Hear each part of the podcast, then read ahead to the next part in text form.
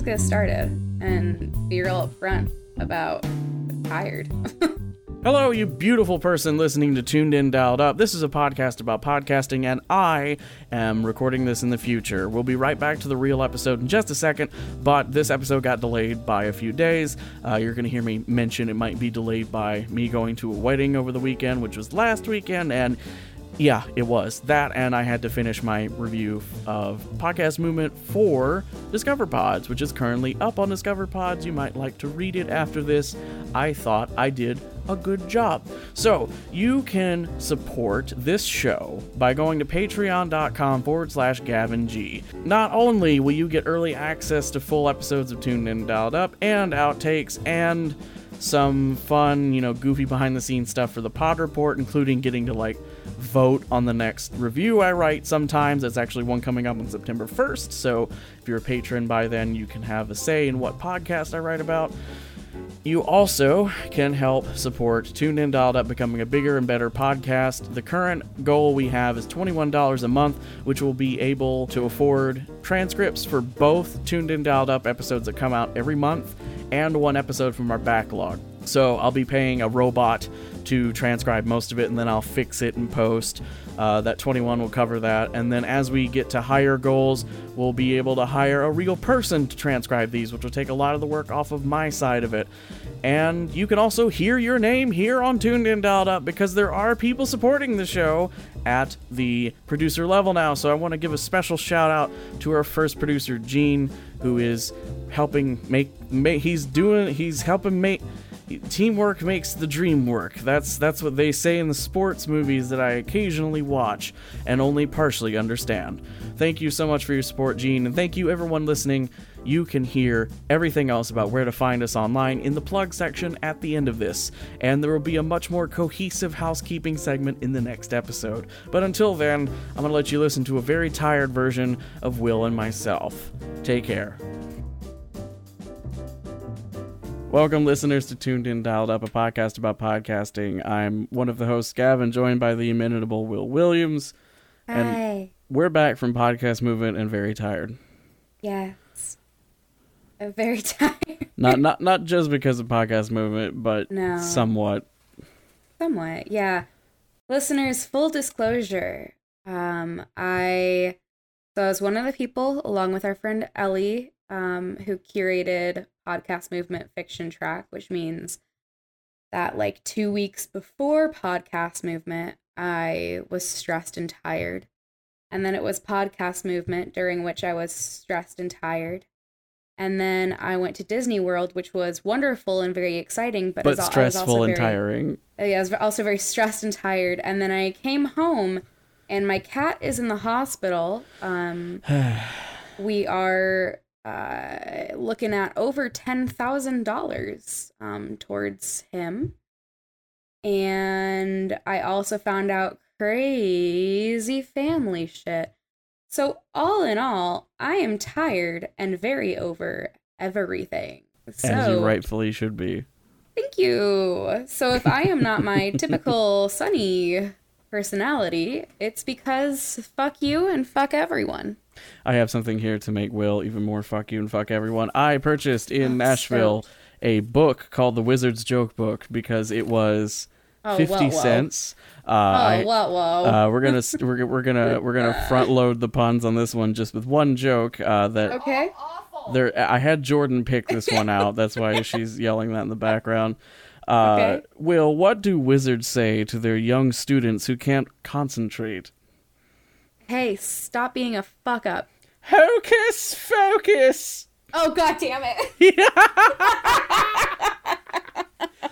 That one got a full on like turn away from the mic while it's while bad. swearing. Yeah, it's real bad. There's- Focus, focus. It's a good. It's it's good insofar Ah, as it's not sort of racist or uh, uh, classist. Because there's a lot of weird charged jokes in this book. That that's wizards. That, that's we wizards can't can't really keep a beat on them. Uh, Oh Okay. god. Gavin, So- how are you doing? I'm tired. We're like Yeah. Jordan's packing because we're going to a wedding. We're recording this on Right. Thursday and uh, Friday. We drive up to fucking Michigan for a wedding. Yeah. and then we'll be back uh, right before this episode goes up. So Woo! if it comes out on time, I'm I'm way more productive than I thought I was. If it comes out on time, everyone owes Gavin a high five. Hey, it- yeah, Hey. all Don't right, touch us. yeah. All right, as we usually do with the format of this show, we start off by talking about some. Okay, let's do a take two on that one. As we usually do, as we usually do to start off the show, we talk about something good that's happened in the last two weeks. Uh, it's a particularly um, interesting time to do this for both of us Hmm. mhm, because we're tired as shit. mhm. I have one though. I think we probably have the same one because it's the best shit I've ever heard in my fucking life. Go for it. Uh, Marvels. Marvel. That's a really fucking Holy good one. Shit. It was announced at the shit. weirdest time for us too. Yeah, I was really stressed out. So, so during podcast movement, specifically during the multitude live show that I that we were both attending, sitting there watching a live show, which was amazing. which was amazing. It was so great. Uh, uh, it was announced that Lauren Shippen, Paul Bae, and Mischa Stanton are working on an audio drama for Marvel called Marvels. Um, I don't know much about Marvel and its universe, so I don't really know a ton about what this is going to entail. I it believe involves it's Galactus.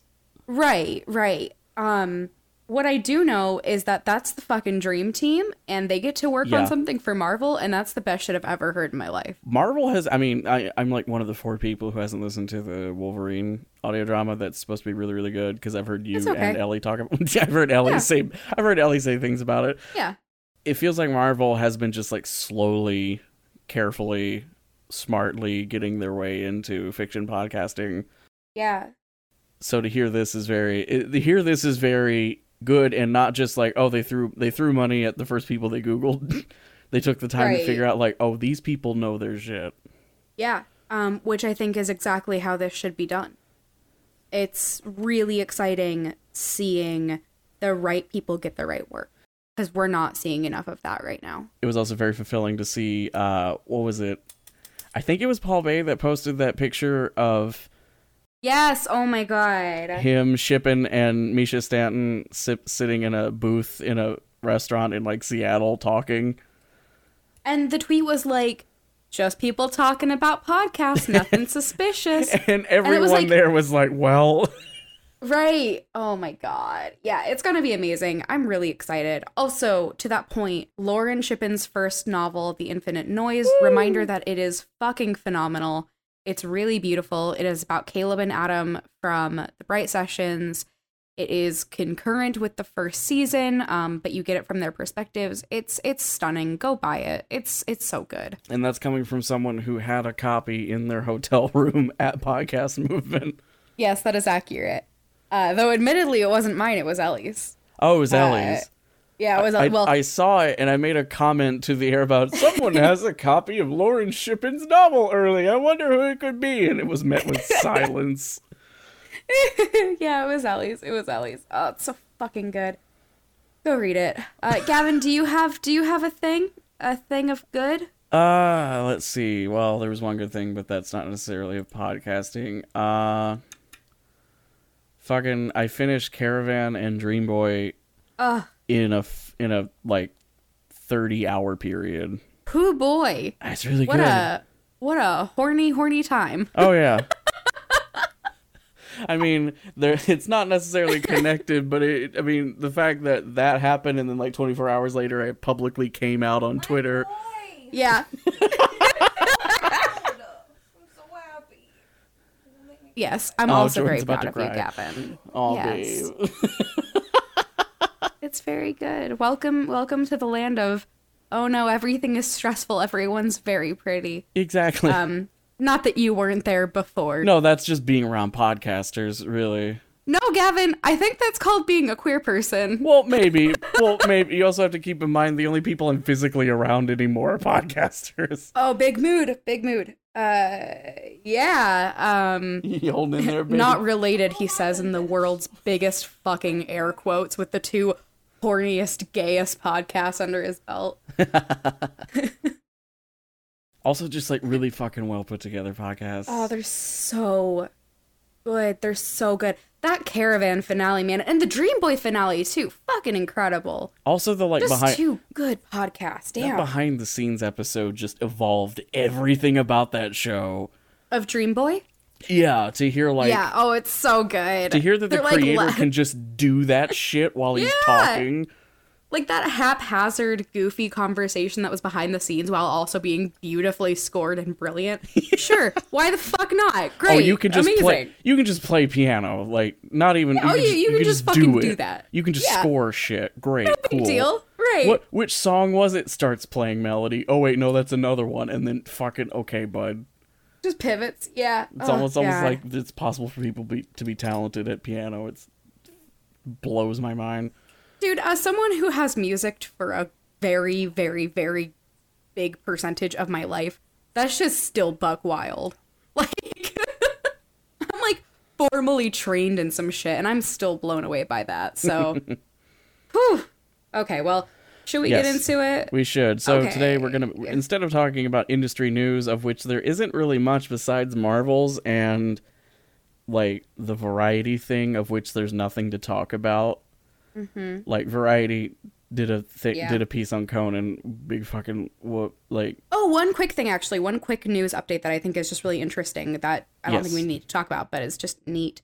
Um, Apple Podcasts started uh, doing a transcription based search in podcasts. oh meaning yeah yeah yeah if you yeah if you search um, pod news did a report today and they searched google pixel and everything that had mentioned google pixel within apple podcasts came up so like actually within the content which i think is uh, fascinating So And to we've- clarify, we've- yeah, Apple go is. Apple is automatically generating transcripts from these, right? Like from the audio right Yeah. but it is internal so they're not giving you access to those Yeah. transcripts it's just a method on the back end for search purposes um, which google has been talking about for a very long time ever since back when they were like oh yeah you know if you google a podcast Yeah. it'll come up in your google search and you can just play it which is now a thing but looks like apple kind of got in before they could which is interesting i didn't expect Which means it's easy to pop to the top of the charts if you just say a bunch of shit. So Amazon Rainforest, Sean Spicer, Dancing with the Stars, uh, uh, D23, uh, uh, Tangled series canceled, working for Disney's awesome, the documentary. And that that should do it. Oh, uh, one one one tiny piece of news because this is literally the only thing I've ever been fucking emailed for for news business stuff. Uh, London Podcast Festival is going to have an audio fiction cluster now of hell yeah like its own little yeah. mini track of panels, which is just very Hell awesome. yeah. After uh, podcast movement just did this, Hell yeah. yeah. So uh, London Podcast And that's a good Festival. segue. Yeah, which means we can now talk about podcast movement. Uh, just Yeah. podcast movement how long have you been working on the audio drama track because i think i know but i forget Yeah, who knows? What's time, man? Like, i feel like podcon 2 yeah. So, okay. So, listeners, for disclosure, um, because I think it's really important to have this transparency, I did Yes. work on podcast movement. So, if I'm a little bit touchy about critical things, uh, it's because I put a lot of time and effort and energy into it. Also, if I am like overly excited about it, though I don't think that's going to be the case for this episode given the state of my human being. Uh, but like, you know where I'm coming from here. I'm very proud of it. We put a lot of work into it. I promise I'm more proud than my voice is conveying. So, I went to Podcast Movement last year. It was my first time. It was in Philly. Uh, wrote about it for Discover Pods, live tweeted a whole bunch of shit, and then uh, some uh, a little a little bit after, a few months after, uh, Dan and Jared, who run podca- Podcast Movement, they reached out to me and said that they would be interested in collaborating. I said, absolutely. Let's talk about this after PodCon 2 because I can only focus on on one event at a time, or else my brain will stop working. Um, so I ran, I, I guess I didn't run into, I saw them at PodCon 2. We hung out a little bit. And then after PodCon 2, we followed back up and started working on the audio fiction track. First, it was a few phone conversations with me kind of spitballing some ideas that I had. One of my first ideas was the What Nonfiction Can Learn from Fiction podcasters panel. My biggest fucking regret of pod podcast movie was not going to that. Oh, it was. I'm very, I'm very proud of how it went. I'm so, I went, I went so to a really proud of all good of our thing, panelists. but yeah, it was. Yeah, I heard so many good things about it. Thank you. Um, and it'll be available on virtual ticket. Um, so look out for that for sure. Um, another one of the first things we talked about was having Lauren Shippen as a keynote speaker. I was, was amazing. it was phenomenal. She did a really great job. I cried several times because of how moved I was. Um, and then from there, we enlisted the help of Elena Fernandez Collins, or Ellie, as y'all probably know her. She's been on the show before. Um, and Ellie and I started working together really closely. They actually carried uh, a, a sizable amount of the work that we did. I am always honored to work with Ellie, but this was uh, especially a, a treat for us, I think, getting to work on something like this together. Uh, so we curated the track, which meant that. So this was their inaugural audio fiction track, which is why we were enlisted to help. Podcast Um, movement's inaugural to be. Yes, thank you. I mean, it was Um, both of yours as well.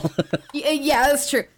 Uh, so we set to work uh, looking through some of the submissions that were sent to Podcast Movement, as well as curating a lot of the panels. It was about a 50 50 split, I want to say, maybe maybe a few more that we curated versus taking from the applicants, but we kept it pretty pretty close.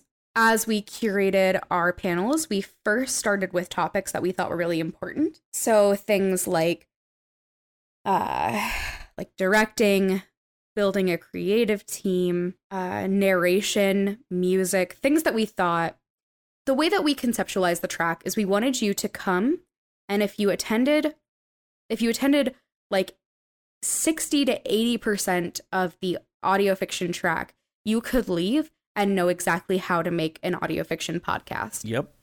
Um, we also had various uh, inclusion quotas that we uh, tried to meet, which sometimes manifested in really uh, lovely ways that I was very delighted by. So, for instance, on our What Nonfiction Can Learn from Fiction, uh, I realized upon arrival, I think, to podcast movement that none of us on that panel are cis. Like, we're none of us are, are cisgender. We're all uh, non binary or trans.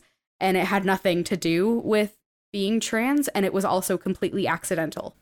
um, so, and, and, uh, two of the four of us were people of color. So I, I was very pleased by that. And I'm glad that we dedicated a lot of time and heart to that. So yeah, I've been working on it for a long time. I realized that you did not ask me everything about the, the background of this process, but I it was gave going it to to be stuff people wanted to hear anyway. You're welcome. Great. That's good because I already done did it. Did you go on anything on syllabus day? I forget what you were doing. yeah. Um. On syllabus day. So the like first the, Monday or Yeah. Tuesday was not like an official day of podcast movement, but there were things happening at the hotel. Yeah. So I did go to um, the State of the Indie, which was a panel given by um, two of the hosts of the Preserve this oh my pod. god, preserve this pod. I was like, replace? That's not the right word at all. Preserve this podcast. Um, one of whom is also one of the editors of the Bellow Collective, one of the founders of the Bellow Collective. Also had Amanda McLaughlin of Multitude and a few others. Um, it was really fantastic. I, I loved the discussion that they had about breaking down um, the differences between networks and collectives and just being an indie podcaster and how those all line up and what those all mean. Um, I thought that was really fantastic. And then that's all at podcast movement I did. But then later that night, uh, the Hug House team, my my other podcast collective, we had a few of our cast and crew for our upcoming fiction podcast, Valence, at Podcast Movement. I cannot tell you any of who those are quite yet, but We took everyone who could make it there out for dinner at the Edison in Disney Springs, which is this like dope steampunk bar that I'm very about because I'm a slut for steampunk and always have been. And then we went out for drinks at Trader Sam's, which is a tiki bar and also was dope. So that that was my Tuesday. Gavin, what was your Tuesday like? My Tuesday, I uh, registered on fucking Eventbrite, like uh, one or two. Of the, I think it was the Loeb and Loeb sponsored panels Yeah. where uh, like Yeah. they used Eventbrite tickets. Uh, I registered for a bunch of stuff and then just didn't. I, I went to the State of the Indie, which was Yeah. interesting just because they hadn't set up the rooms for podcast movement yet. So there Oh was yeah, that was that was a little. it was still in classroom style with tables. That was interesting. And then basically just hung around talking to people until badge or badge registration early access started. Uh, and I think that was it. Like I think Tuesday Mm-hmm. night was basically meeting up with um, meeting Cole and then Cole Burkhart of Yeah. Piece of Cake pod or not podcast collect a Piece of Cake podcast network and then just sitting in my room typing. so uh, it, I guess as far as disclaimer shit on my side, it should be noted uh, I was attending podcast movement on assignment from Discover Pods, which within a few days of this going up, the review should be up on Discover Pods. But I was also there as a speaker because I ended up speaking on the Ask the Critics panel with you and Ellie. So I well, I like I was not particularly flush with cash, but I also wasn't paying full price to be there. Uh, Right. That said, I try to keep that in mind the whole time, and I will say a lot of my a lot of my criticisms or not a lot of my critical analysis of podcast movement from this point is probably going to be colored from the perspective of should you buy the the remote pass for 200 bucks as a podcaster who couldn't go uh, because this is a rare instance where like that ticket's still available i know there are some conventions that you can only do that before which is weird Right. uh, also, Yeah, like weird. podcast movement filmed everything. They didn't just they didn't just record everything, which I found that to be a extra level of attention paid. That usually you're you're this is a conference. I'm used to the you know fly by night cons that have varying levels of attention paid. Ooh, yeah. Let's actually talk about that difference real quick because I, th- I think that this, I think that this uh, difference in convention and conference is going Yes. to actually paint a lot of my frustrations. Not, and I will say that my frustrations come not from podcast movements organization or anything because again, like, like, that's work. Yeah. me. You know, like I like and it would be I'm not gonna sit here and be like, here's my complaints. Like, you know, that's that's silly. But I do have some complaints about things that I saw actually from the attendees. And I think a lot of this comes down to people coming expecting a convention when podcast movement is a conference. The trade show. Yes. So, in my mind, a convention is something that you go to to have fun, maybe learn some interesting tidbits, meet up with fellow fans. It's much more social and much more entertainment based. Panels A are usually pretty goofy in nature. Yeah. Or Yes. incredibly broad. Right. Right. Or like you're you're asking you're learning things not for the purpose of honing your craft, but just as like interesting facts about something that you like. Yeah. um, a conference is something that you go to for work. It's where you go to learn about your industry and how to make your work better. Like, I go to international education conferences all the time um, because that is my work and my job. And I think a lot of my frustrations with the attendees come down to people not necessarily uh, thinking about that distinction. Um, do we want to go day by day, or just do we just want to launch into overall I guess overall feelings 'cause on podcast? I guess overall, because Okay. like the days were basically identical except for the ends, depending on what level of parties were happening. Right, right. None of which I attended, which I should have, but also like fuck me. the, Yeah. the conference was uh, draining to the point of the idea of being around several hundred people in a bar Yeah. sponsored by Stitcher was a bit much. Uh, I I didn't attend any of the parties because I literally had something scheduled every morning and every evening on Yes. top of program. yeah, I found it hilarious that the the app had a gamification section that also gave you points for requesting meetings and like okay. Yeah. Yeah. So overall, I will say that, um, and again, I'm very, very biased here, but I am, I had a great time at Podcast Movement. I loved it. I am extremely proud of all of the panelists that we brought. I learned so much. Like, I didn't just attend this because I was helping curate. I also attended because I'm making a fiction podcast right now. And I'm also on what, like three, four? I'm, I'm, I work on like several nonfiction podcasts. So both the audio fiction and nonfiction tracks, they were all so helpful. I learned a ton. And Yeah. again, I'm very, very proud of everyone there. And seeing everybody was really nice. And I, I had a I had a great time. Gavin, how did you feel about it? I had a really good time. It it was uh it was bizarre being in a space in which the industry exists because like producing to pull back the curtain on tuned in dialed up, we get like fucking 300 downloads an episode average over its mm-hmm, lifespan, mm-hmm. which is fine. Like I this show is not meant for fucking mass production. It's Right. it's not it's not it's not going to appeal to a lot of people and like it was never designed to be that way.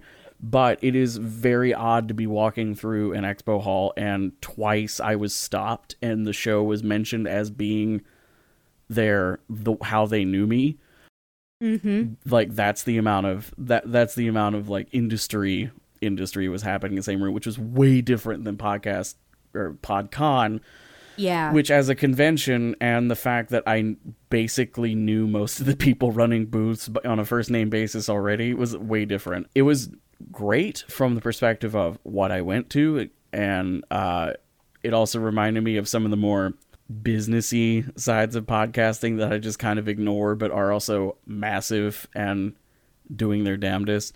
There's a huge startup presence in podcasting. Uh, A lot of apps that are basically Discord and Patreon glued together, trying to get you to somehow magically make your audience base transfer onto this new app instead of using Discord and Patreon. Yeah, it was it was intense. It was the, the the stuff I went to was really good, as evidenced by the fact that I took the time to fucking live tweet basically everything I went to, Thank you. except for the music panel, and that was only because Ellie was tweeting it. Uh, Yeah. I just sat in the back for the last half and watched it, and the the, the venue was massive. It was. It was huge. It was real big. Uh it was very, very like it was really pretty. I liked that there was dining right there.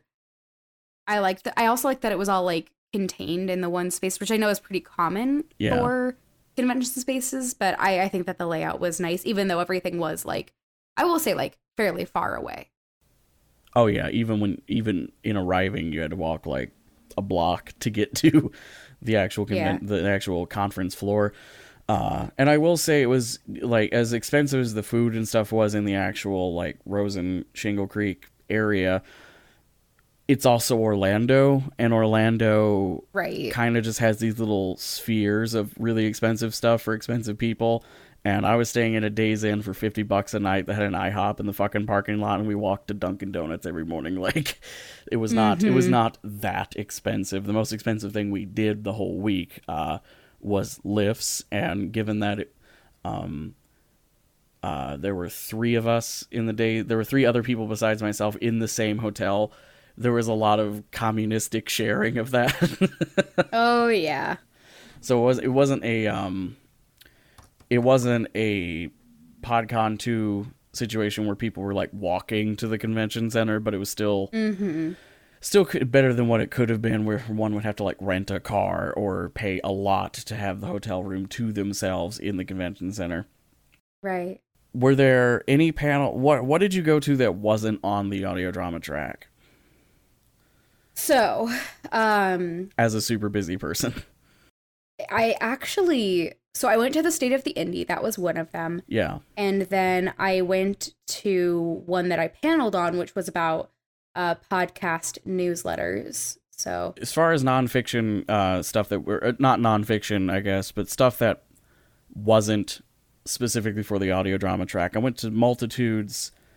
Uh, you don't need a network panel, which was re- oh, how was that? it was so fucking good. Like they I'm managed so sad I had to miss that. much much as multitude is want to do not only were they giving broad strokes ideas of things and talking about like this is what a collective is and this is what why multitude does what multitude does they also were able to briefly mention things about how they work that uh, can both inspire and give ideas to people who like you don't have to want to make join the party or spirits to take information from them uh, which is Right. something very valuable that not a lot of people got because there were like 30 people in the audience of a breakout panel that had seating for like 200 people that that was kind of a recurring thing it felt like the ones that weren't offering how to get rich fast were not filling up with people but my my hope is a lot of the people were also banking on using their digital pass later.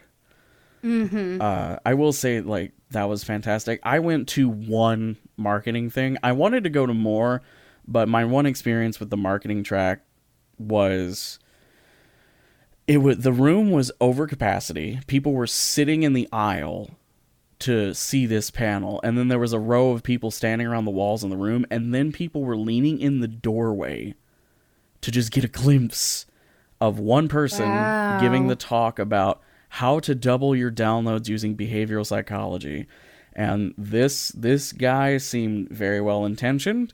He tweeted at me thanking me for live tweeting his panel. The the term doubling your downloads did not come up after reading the first slide which was the title of the panel. Uh, he just talked about how at, at first he establishes bona fides by bringing up the libsyn stat of there are 700,000 podcasts but then also claimed that those are all regularly updating and then took the other libsyn stat that the average podcast gets 170 downloads and uses that to then extrapolate and his show that gets 250k per episode is in the top 5% of podcasts. And if if you consider all 700,000 of those to be regularly updating podcasts, yeah, that's how that math works. But those 700,000 are not regularly updating and it, even if you want to make that argument what is regularly updating, he uploads thrice a week. Uh, I mean, if you look at iTunes charts, a lot of the shows that are up there are dailies or almost dailies. Um, like Joe Rogan has a good subscriber count, but Joe Rogan also is putting out dailies and is getting those auto downloads every fucking day. so this guy basically just sat there and said, um, "Surveys are a good way to know your audience and therefore serve them." How about that shit? I mean, that's that's true. It's true, but But- he also at one point he said his favorite method is phone calls, and everyone kind of just sat up a little bit. Yeah, everyone sat up a little bit. How is he doing this? This is interesting. Turns out he just invented a new segment on his show in which he calls somebody. He he gets somebody to call him. And then he talks to them for five minutes and puts that five minutes of audio on the show. But he's actually using that five minutes to strip mine information from this fan about what they like about the show. Uh, At one point, he noticed that his show, whenever he talked about mental health, it was overperforming in downloads. So he used a really vague Facebook poll method of like, would you rather the show talk about um, sports or travel or health? And then when they all answered health, he narrowed it down to mental health. And then after that, he just retooled his show so he only talks about mental health now, which is like, yeah, I like that. That's kind of like when The Secret came out, and one of the people who was in that movie had a book on how to like make money on the internet, and he literally said, just make a blog spot, put Google ads on it, and then keep keep track of what search terms were trending that day, and write a blog post about it. Like, yeah, yeah, it's it's not wrong. it's not wrong, but like, But that's not good engagement or uh, uh, Right. gonna make a quality product. Right. You're just gonna have well, I guess you're gonna have what a podcast consultant who wants good numbers is gonna have because that was his other thing. Yeah. I he got 13 top 100 shows on iTunes last year. Great. Yeah. What are they? it was a very buy my book style talk by one person, um, and it was in the marketing Yeah. track. So like, I was and and that's that kind of gets off. to yeah that gets to like my biggest complaint for what i saw from the attendees and some panelists on the nonfiction half of podcast movement. Um so uh, something that i have seen at podcast movement uh, last year and this year that i i i understand but i also don't is people's people seem to want to panel only because it'll look good on a resume or Right. get their name out there or get people noticing them or like basically work as a way of networking and this bothers me a lot um i saw some conversation after podcast movement of people saying like wow i wish we could just have a panelless convention um so that we could network in real space together the whole and like, not have to it, it was it was almost as if they were saying like i wish i didn't have to put on the front of caring about a panel in order to network and that bothers me so much And Podcast Movement has the most structured networking I have ever seen in my life. I think. right like it's not it, it bothers me for so many reasons primarily because if you are on a panel and your purpose of being on a panel is anything but sharing your knowledge with everyone else like just just for the purpose of helping people i feel like you're paneling for the wrong reasons and i feel like i don't want to hang out with you yeah. um I know a lot about podcasting. I know a lot about the industry. I owe none of my knowledge to anyone. Nope. Uh I'm I don't have to give any of it to anyone. But I really like to. And I, As I really like helping this people. show.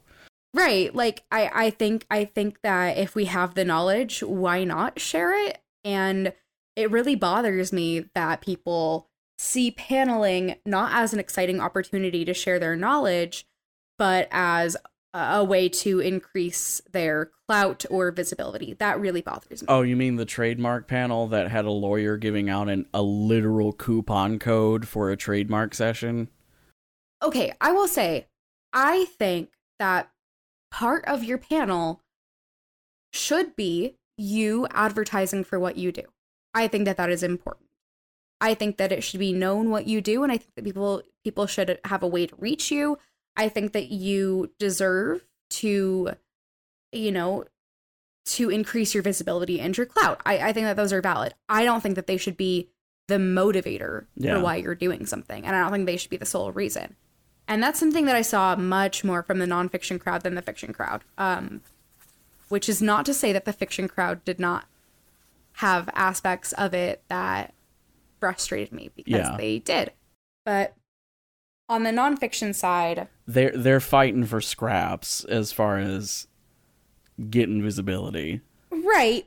But I, I again, like paneling is not the way to do that. Paneling, Yeah. and also like I am also of the belief that if you are on a panel and you do a really great job and give a lot of knowledge and help people and don't make it about yourself but make it about helping each other, like that's going to get you more visibility than than the absolute uh blatancy with which I saw people do this um both in panels and like later on Twitter and shit. Like I I have made more contacts from people who have been amazing panelists and I've reached out to them after saying like hey, this was great, let's talk more. Like that's that's how you get that visibility, not through not through trying for visibility, you know? And also like I don't know, maybe this is because I'm such a millennial, but like it's not hard to network online. Not really. I don't get why people are like, like I don't get why people are like, oh, I just need the meet space. Like I just need to talk to people one on one. Like just fucking DM them. Like it's 2019.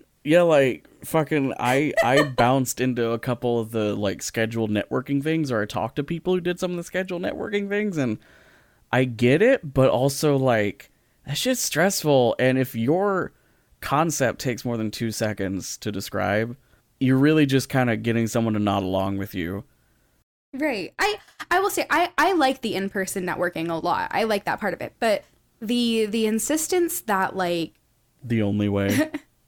right, that that in-person is the only way to truly network is just really really fucking weird. Like, why I, I don't I don't get it. I don't, it's 2019. I don't get it. it's a good way of making a connection so that you remember a face or you remember a name, but that's about Yeah. it.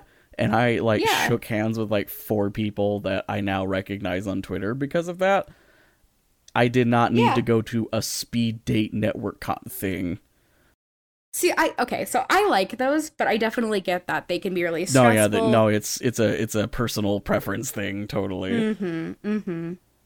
Yeah. So uh, I want to pivot and talk about my frustrations with the audio fiction crowd a little bit. Go for it. Um, because it's kind of the opposite side of this. So what I saw from the fiction from the nonfiction track was a lot of people who were like maybe a little a little overly businessy, you know, versus focusing on sharing knowledge. What I saw from the audio fiction side was a lot of people being not businessy enough in ways that I found very surprising and uh, admittedly pretty disappointing. Um, overall, I think that the audio fiction crowd was great, but there were a lot of things that I saw not from panelists really, but just attendees that I, I found really disappointing.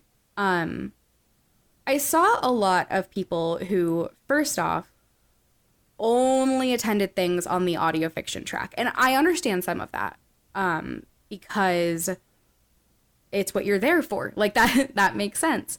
But it doesn't make sense to me that like half of the audience for what nonfiction podcasters can learn from fiction podcasters was fiction podcasters. Because like I already have a panel.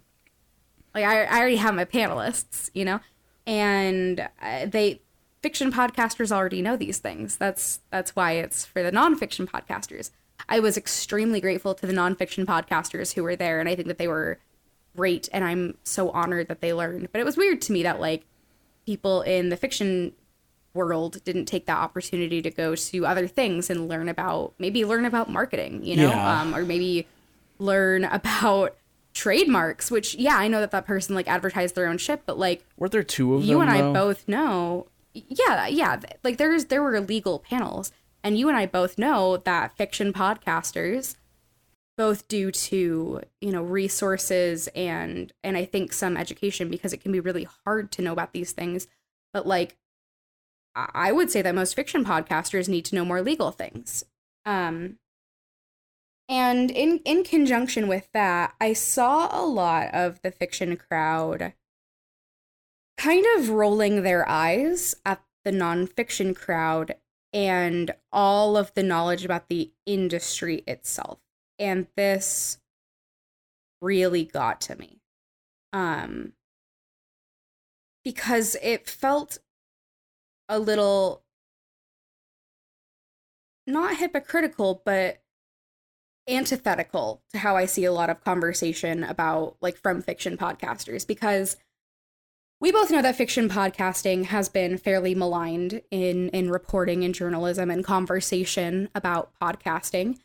Um, and and fiction podcasters want to and deserve to be taken seriously as a part of the industry. But at the same time, it's very frustrating to hear that from fiction podcasters and then see them uh, like very flippantly and almost jokingly not pay attention to really important information about the industry as if to say that like they don't need to know these things or they know better which is inaccurate it really bothered me there was for instance um one of the people from edison who does the the, the data that we get every year Oh, on um Tom. Uh, uh, Tom Webster from Edison Research had a conversation during one of the keynotes about some data that um, that is emergent in the industry, and I saw a lot of people from the fiction track, uh, not the fiction track, but from the fiction, I guess, community, Yeah. sort of just like roll their eyes and kind of scoff. And it's one thing if you if you do that because you are aware of Edison research and you think like I really wish I could know more about his methods and what his sample size is and how he is acquiring this data and et cetera, et cetera. Like I wish there there could be more transparency. I wish those things about Edison. It is another thing to be unaware of who he is and like delight in that because you you can't be t- taken seriously in an industry if you're not taking your industry seriously. And that is a lot of what I saw from the fiction community, and I'm very disappointed by it. It's also worth it to take uh, information that doesn't necessarily fit one's worldview into account. Like the whole twist of the keynote was that one of the rookie podcast listeners that they were talking to loved a podcast about by a nurse, and then the twist Mhm. was Webster revealed that they looked into it, and this nurse is popular, so to the tune of having a cruise that sells out every year. Uh, that and that guy is just a YouTuber who posts videos on Facebook. Yeah, there's no podcast. Yeah, there is not there is not there's never a claim of a podcast. It's just that the term podcast has been used in a and twisted to the point where people think a thing you can listen to that doesn't necessarily require you to watch it, even if it's literally a video, uh, that counts as a podcast. It, like it, it could be a word for short video. Right, like people just don't get it. And that's the thing about the Edison data is I feel like people I feel like a lot of the fiction people went in with this assumption of like, oh, this dude is just going to tell me what to think or like, oh, this dude doesn't know what he's talking about or oh, this dude has some kind of an agenda when he was just presenting data. That like there was no uh, really assessment on the data. It was just here's a bunch of data. This is really interesting. Look at these neat things we found.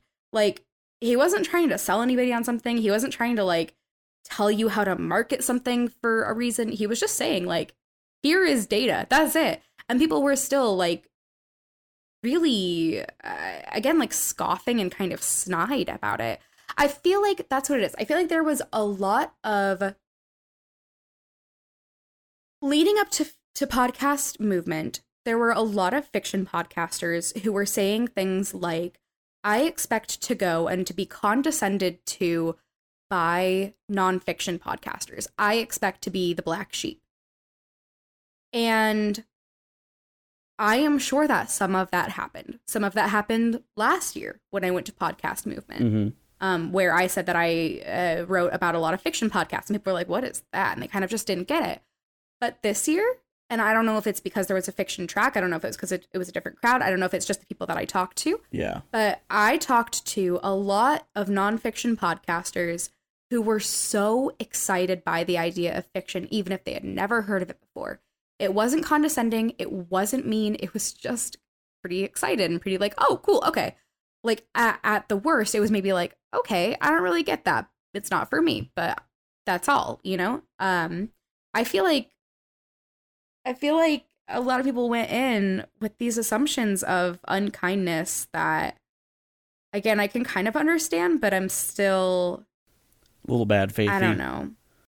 Exactly. And I feel like because it was bad faithy, like I overheard some conversations and sometimes the people who was who were mean in the conversation wasn't the nonfiction podcasters, it was the fiction podcasters because you're expecting something bad and then you act all defensive and weird and then the other person is going to be like, "Okay, bye, you random jerk." like like maybe maybe actually you're the asshole in the situation sometimes. I don't know again most of most of the interactions really great this was just a common trend that i saw that i was very unimpressed by on behalf of a community that i'm usually very very very impressed by yeah, I only like I didn't even experience this firsthand, but I heard it twice. Uh, I, well, I heard it once, twice from the same person about a nonfiction podcaster who just had not a fucking clue. But that was the um, the the the live show person's talk. oh uh, in which they made they just made an offhand comment about you can do anything at a live or at a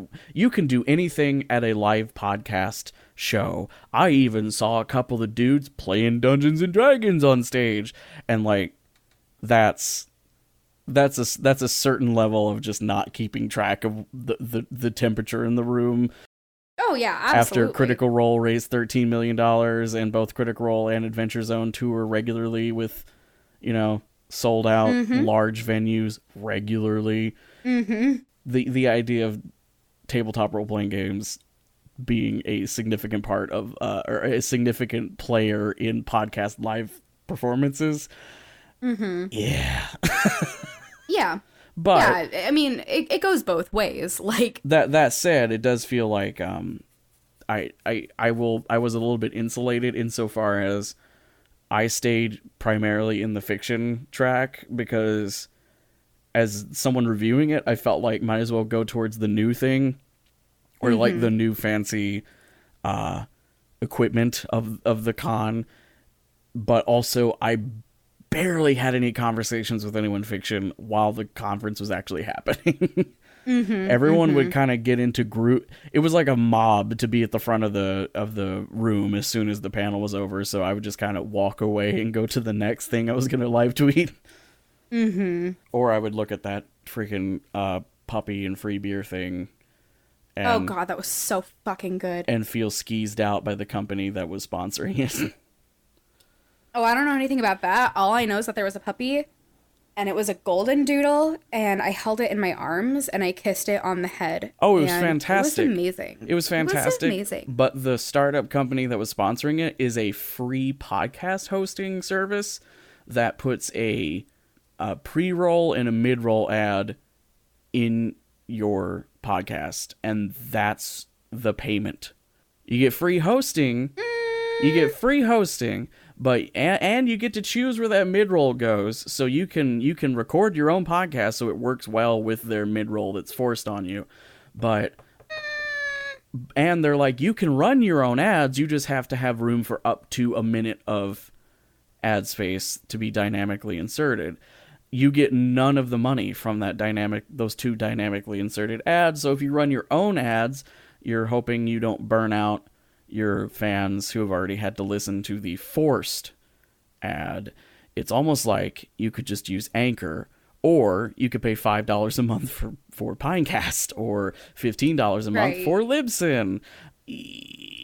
That there were a couple of apps that were just like selling themselves on being free or cheap. That felt a little. ugh. They felt like they were mm-hmm. hoping you didn't know much about the current industry. Because I, I said this on Twitter, there is kind of a race to the bottom for pricing on hosting because this isn't 2010 anymore. It's not expensive to host large amounts of audio. So there are some there are a lot of companies, including Pinecast, who have shown up recently and can charge less than the legacy people because they just take off like the, the Facebook auto post function and shit like that.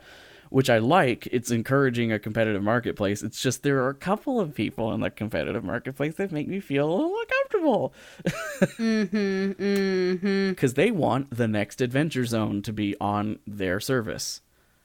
Right, exactly. That they're not they're not Yeah. hoping for a bunch of uh, chuckle fucks with uh, two thousand subscribers at at the end of that podcast lifespan. Right, exactly. Yeah, yikes Rooney. That said, there are also a lot of really nice people exhi- uh, exhibiting, ex- yeah, exhibiting at, at the show floor. Uh, a lot of mic companies, a lot more mic companies than I Yeah. thought there would be.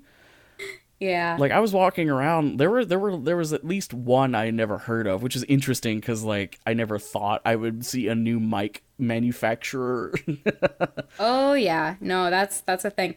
I uh, yeah, there. I was talked up by a guy from a mic company last year, and it was one of those situations where like he asked me what kind of mic I use, and A I say I said a Yeti, and he like would not let me leave the conversation. And I was like, I'm sorry, sir. I just want to go get a cheesesteak. obviously you don't understand cuz you have a Yeti and therefore you haven't done any market research. Right. Yeti doesn't have good tones blah. Uh, you're never going to be taken seriously as a voice actor if you have a blue fuck off Right. Listen, Right. listen. Yetis pick up your refrigerator thinking about something in the next room. Like they are not Yeah. they're not great for noise not picking up, but they're also pretty fine microphones if you can build a space for them. Right. That's coming from someone who owns two condenser mics that uh pick up fucking everything because I didn't think through not I could have just gotten universal like Sony thing that everyone uses. It would have been fine. Uh, speaking Yeah. of small bonus of the convention, uh, one of my two mics that I have currently right here in front of me will have in Sharpie written on it pretty soon as heard on, and then a sticker for horse.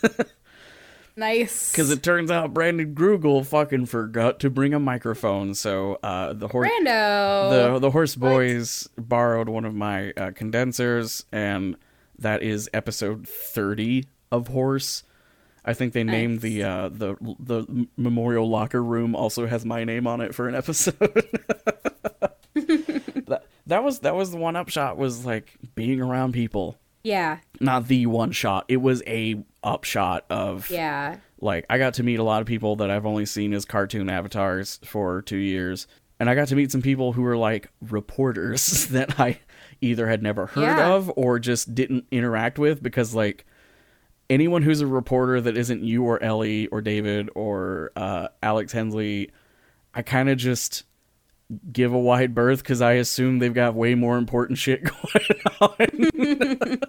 they don't. They don't need me No, they're bothering them. so nice. Very nice people. So nice. Met Evo. Yeah. Evo is fucking. Oh, Evo, my boy. For podcast listeners who don't know, uh, Evo Terra is a podcaster who has been around since the dawn of time. He he collaborated on and wrote editions of Podcasting for Dummies, and he's in Phoenix. And we he hosts the meetup that I go to almost every month, and he's great. And we also have the same realtor, and Evo's great. He's just so nice. I Evo- love Evo. Evo he's Terra- so funny. is that character in any ensemble spy or like action series who is just like the business one who's always in a suit and always has his shit together. Like oh, it was syllabus. oh, it we was met- syllabus we met day. a very different Evo because in my the Evo that I know is the one in the ensemble who is an absolute chaos monster who comes in and just fucks your shit up and then leaves just like giggling. Evo is so big chaos energy and I love it. He is also always very put together, always looks fantastic, uh, always, always looking sharp. He is also a chaos baby and I love him. Ah, what's it called? What's it called? I highly recommend listening to the minisodes of podcast pontifications from yes. podcast movement. I was listening to those at podcast movement. Uh, they were Yeah. just Evo's like quick thoughts on the conference, and they were really they were really fucking good. Like, I if you want more info on this that isn't me and Wil, Yeah. uh, let's see. We live tweeted a lot.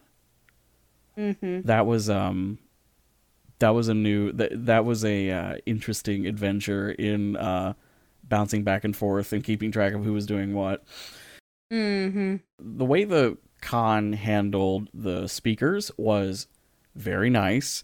I I've only experienced one other speaker thing, and it was PodX last year, which has now been renamed as Podcast Con. By the way, look, I look forward to more announcements about if it or not if, but where and when that will happen next year. Uh, because PodX mm-hmm. Two, which is now called Podcast Con, should be cool. But that had just like a speaker room that had food in it, much like Podcast Movement, but it wasn't like labeled. And as a member of the press, I kind of like didn't feel like dipping in there just because my badge said press, not speaker. Mm-hmm. This time around, I had a badge that said speaker, and like the door was literally open, and you could see inside. It was a little bit more opening. The catering, I thought, was pretty fucking good for speakers. Um, Mm-hmm. th- they, they did indeed have jams and honey in small in in small containers, and Jordan got one of the Good. honeys. Good. uh, everything's except for like two or three road bumps that I can remember. Uh, and I was, I think you were there for all of them because I was mainly overhearing them. Except for two or three road bumps that happened right at the beginning. everything seemed to run very fucking smoothly. Yeah, Dan and Jared have shit on lockdown. They're really good at what they do. Which podcast movement has been going for how many years now? A while. A long. It's it's a long time. Uh, it Yeah. feels like it when you are there. Like there is so much shit happening, and like I never encountered something breaking. The fire alarm went off on day one. That was it. Yeah. But it will like everything. We recovered from that pretty quickly. yeah, that was during one of my panels. And when I came back, I was just like, all right, well, let's skip to the good shit, I guess. uh, threw me off a little bit, but then it was fine. Um, yeah. they joked Should about it in the email the next day. yeah. I mean, you gotta. Should we close it up here and move on to our recommendations? sure. Yeah. Podcast movement good. Podcast movement, good. There are two versions of it coming next year. We should briefly touch on probably. oh, yeah. Um, in August there will be podcast movement, which will be in Dallas, mm-hmm. and then at the Biltmore Hotel in L.A., which I only say that because I fucking know what the Biltmore is, and they said Biltmore in the announcement. Will be podcast movement evolutions, which has like a sexy Yeah. '80s neon design to it. Yeah, um, it has the exact same color scheme as Hug House. Nice, nice. Yeah, Evolutions is going to be about the current trends in the industry. So, like, very, very much things that are happening now and about to happen in the future. So, uh, focused on very actionable things versus podcast movement being a more holistic look at the industry, which I think I think is brilliant. I'm really excited to see how that goes. I think they said the attendance will be capped at a thousand for evolutions. Mm-hmm, to give it to give Gonna be perspective, like podcast movement is probably like three thousand, something like that. At least, So yeah. it's gonna it's it's gonna be significantly more controlled, and it will be more educational in scope. I would think. Well, it's all ed- you know. what I mean, more guided in its thing. So uh, we move on to our recommendations. Wil, what do you Mm-hmm. got? So you know how podcasters can sometimes have Yeah, I do.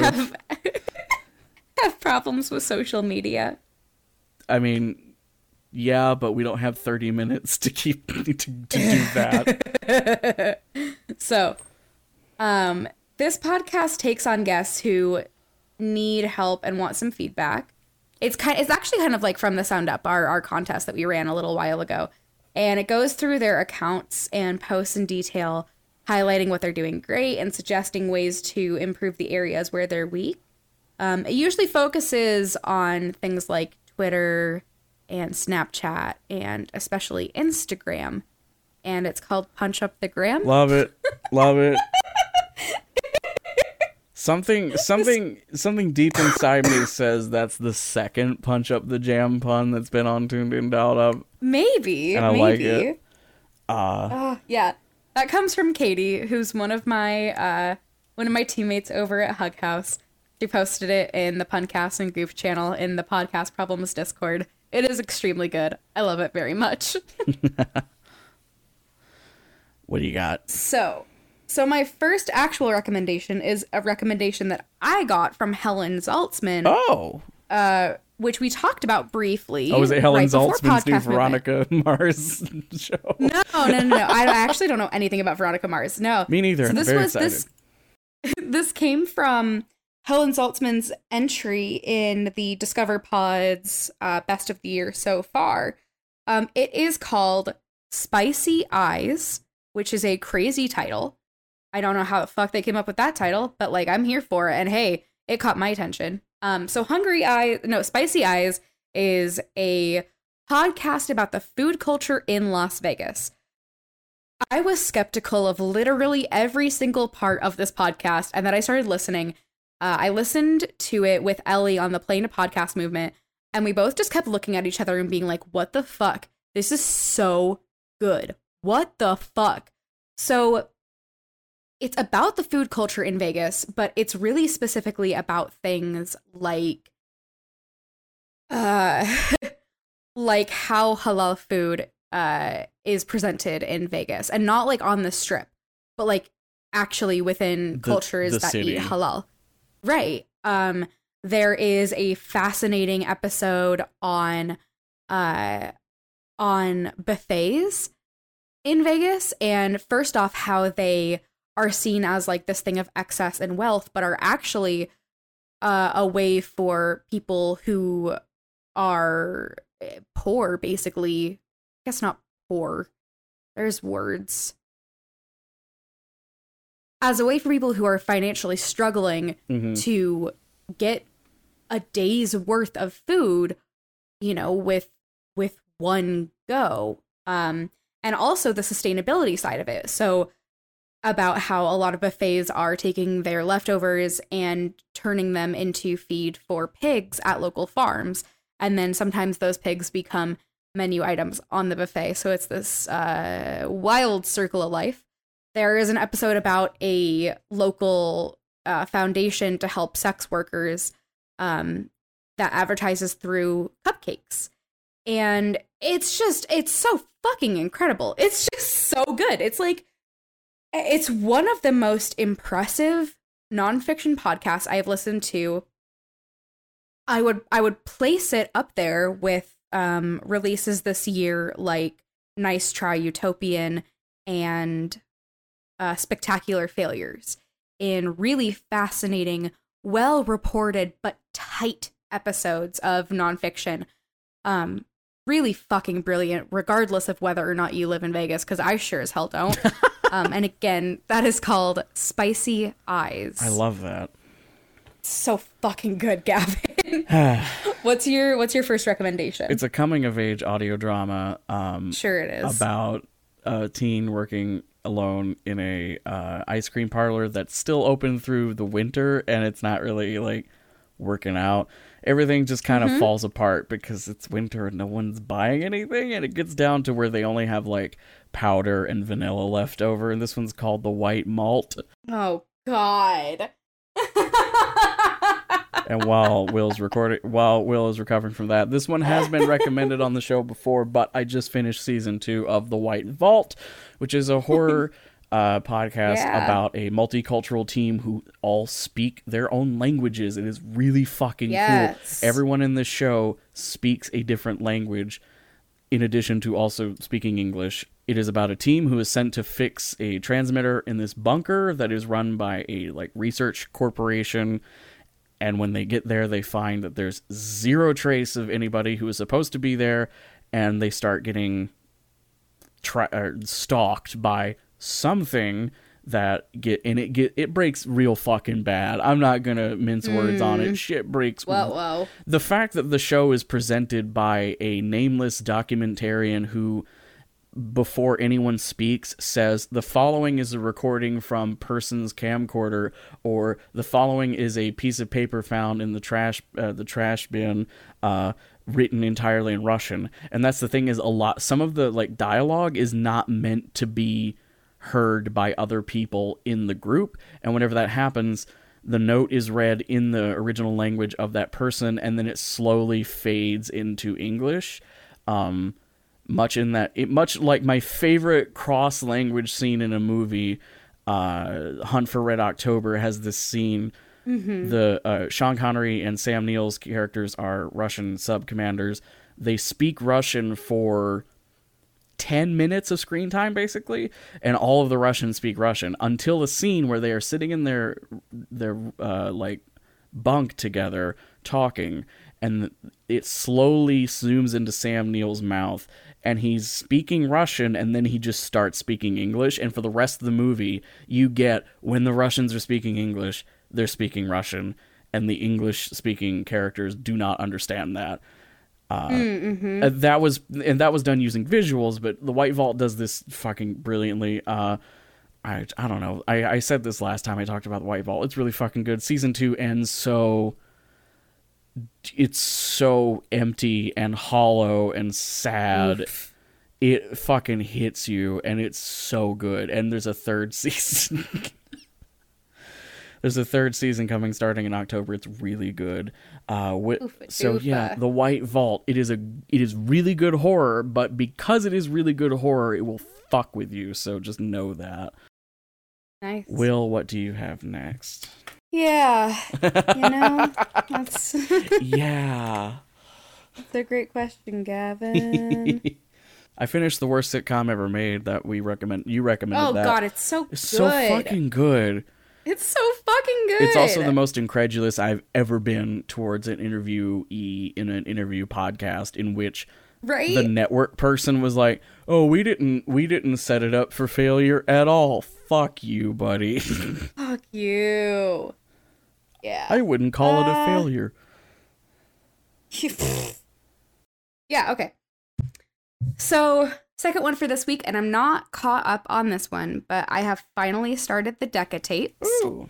Um, it is great. It is kind of uh like the Magnus Archives, but prison industrial complex.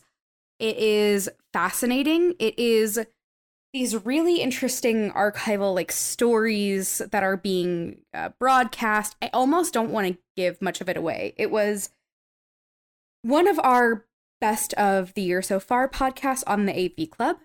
I just yeah, I, I just kind of feel like if you're if you're looking for a fiction podcast that has a plot but is a little bit more um anthology-esque in the style of something like the Magnus Archives where everything is connected but it takes a little while to get there. Um, the Deca Tapes is fascinating and very socially and politically relevant, and I would highly recommend it. Um, again, I'm not caught up. Don't give me spoilers on Twitter. I'll be mad at you.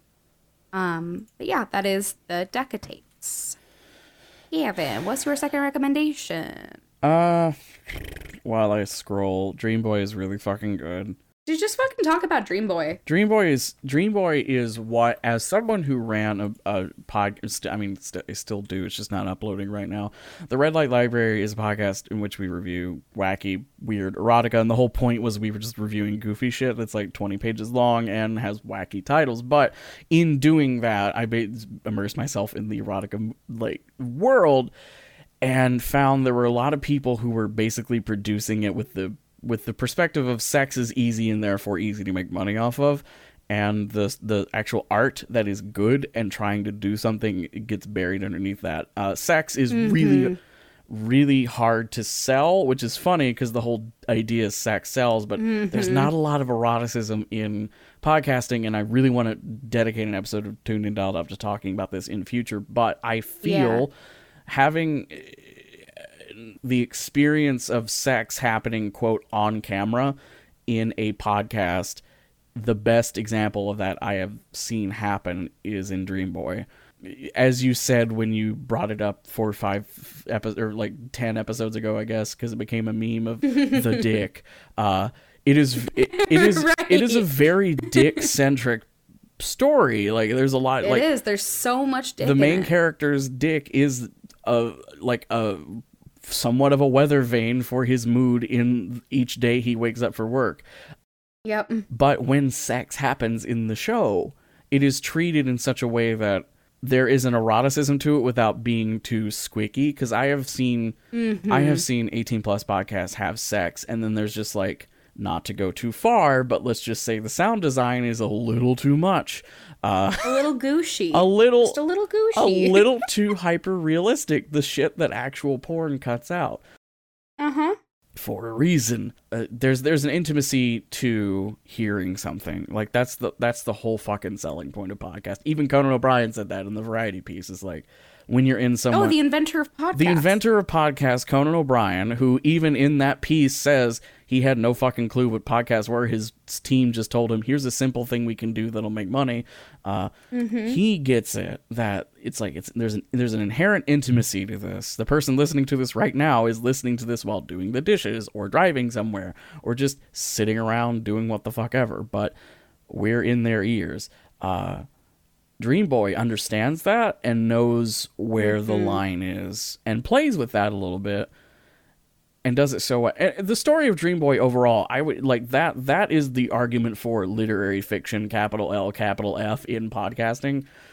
Mm-hmm. because like I don't want to say it's magical realism, but there's a there's like some big boy pants. It's Slipstream. it, yeah, it's there's like some Yeah. actual like writing shit going on that you have to keep up with. Mm-hmm. it's it- like there's different levels to it, and I just really fucking appreciated it. And it should be also be noted, I work overnight shifts, so some of me listening to Dream Boy was running on ten hours of sleep. So perhaps emotions were either dulled or heightened because of that. Either way, it was really good. Seems like a very fitting way to listen to Dream Boy. Yeah. What'd you say, babe? Yeah. 10 hours of sleep? 10 hours of being awake. Okay, there you go. 10 hours of driving while being awake. Oh, I yeah yeah. Yeah, it's it's pretty pretty bonkers. Also, Caravan's really fucking good, but you've heard that God, Caravan's so you've heard good. that said on this podcast and on Twitter multiple times before. Um I think that'll about do it. Wil, where can people find you Yeah. online?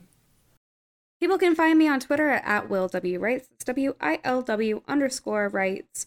You can find me on my website at wilwilliams.reviews. It's Wil with one L. Find me all over the place. I write all over the place. You're just Uh, everywhere. I don't know. I, yeah, I if there's an article about podcasts, I've I've seen it or written it or touched it or sneezed on it or some shit. Gavin, where can people find you on uh, you can find me on Twitter at the Pod Report, T H E P O D R E P O R T. If you put a dot com at the end of that, that's my podcasting website. Uh, I also am going to be on Discover Pods at some point this week with my review of podcast movement. I guess coverage of podcast movement. The word review is uh, is interesting in this case because it's like I yeah, it's coverage. I, I actively You did didn't go to a lot of it to do the review. Like it's interesting. Mhm, um, mhm. I think that'll do it. None of my podcasts are updating besides this one anytime like within the release window of this. Thank you so much for listening. I'm sure uh, it has been a fruitful week for you, the listener, whether you were at Podcast Movement or sitting around watching live tweets come in. There should be some fun stuff coming up on Tuned In Dialed Up in the near future because we're making Mhm. more of it and we try to make it all fun. Uh, thank you so much for listening, and thank you, Wil, for coming here while oh so tired. Oh, So so, very fucking tired. tired. So fucking tired. Thank you for coming on too, Gavin, who is also so fucking tired. Yes. Good night. Good night, everybody. Bye. Bye.